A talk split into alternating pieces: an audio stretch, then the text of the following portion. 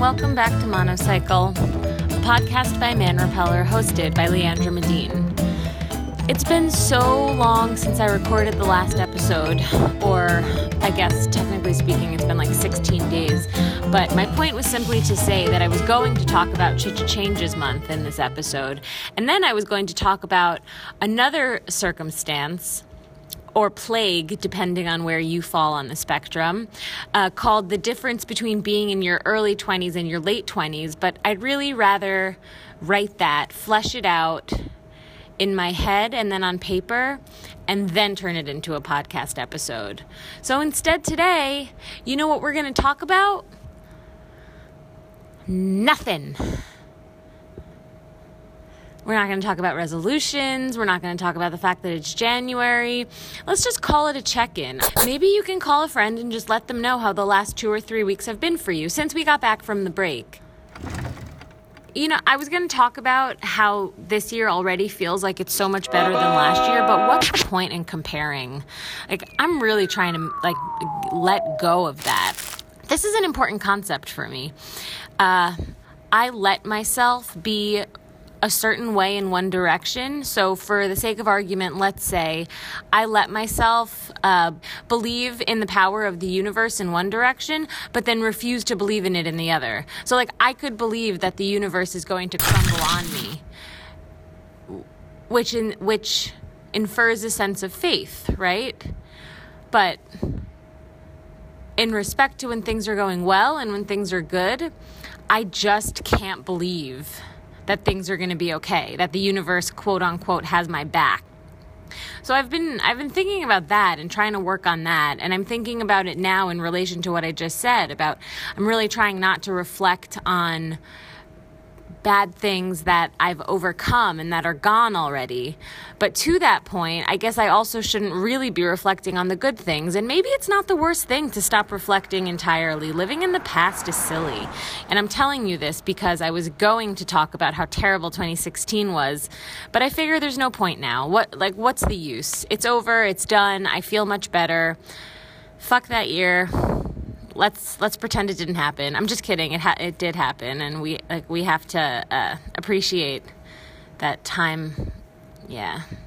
But anyway, not going to reflect on 2016 because what's the point? And instead, just scan the last two and a half weeks. I understand that this is counterintuitive because I just said that we're not supposed to live in the past, but I'm not going to live in the past. I'm just going to describe and explain how the last two weeks have felt.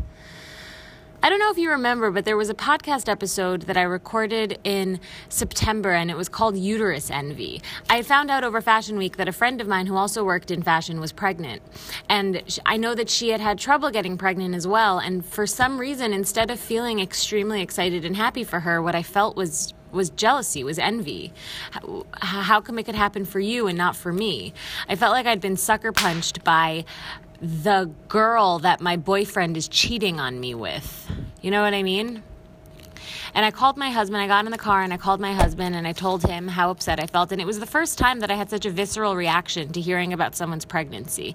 But I listened back to that episode recently because I wanted to remember how I felt. You know, in the last month or so, every time I hear that someone is pregnant, it it knocks me out for like a solid 24 hours in a way that I never thought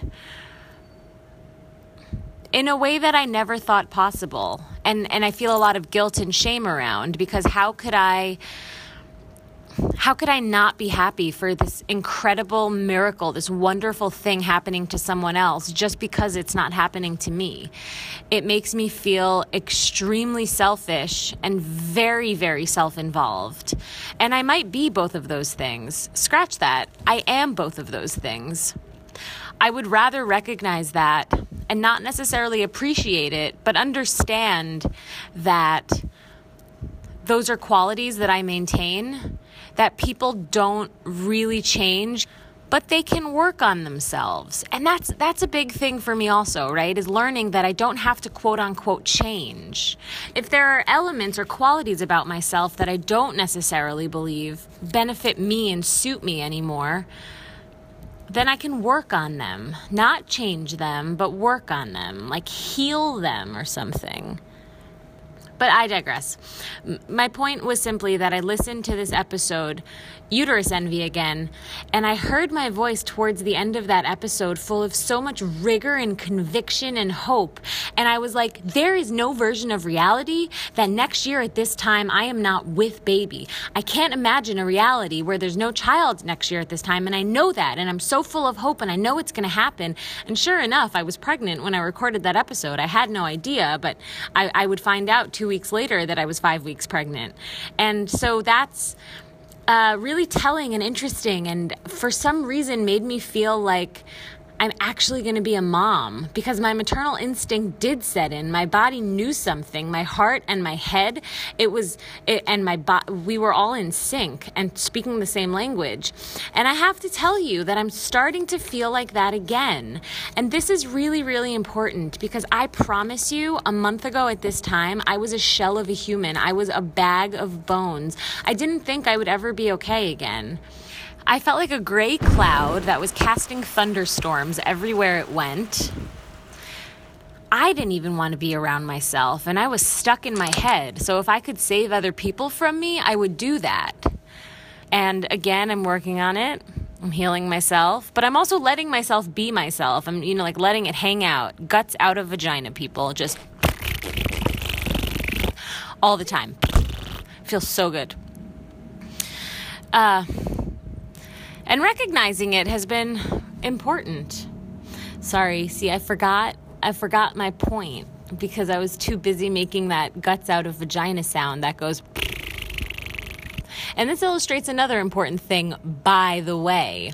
It's okay to forget what you're thinking and what you're saying while you're saying it particularly because it means that you're living in the moment. You're being very present. You're not forcing yourself to remember something that occurred in the past, and you're also not pushing yourself or anticipating what's going to happen in the future. So, what's my point, right? What are we here what what am I here to say? What are we talking about? As I said earlier, essentially nothing.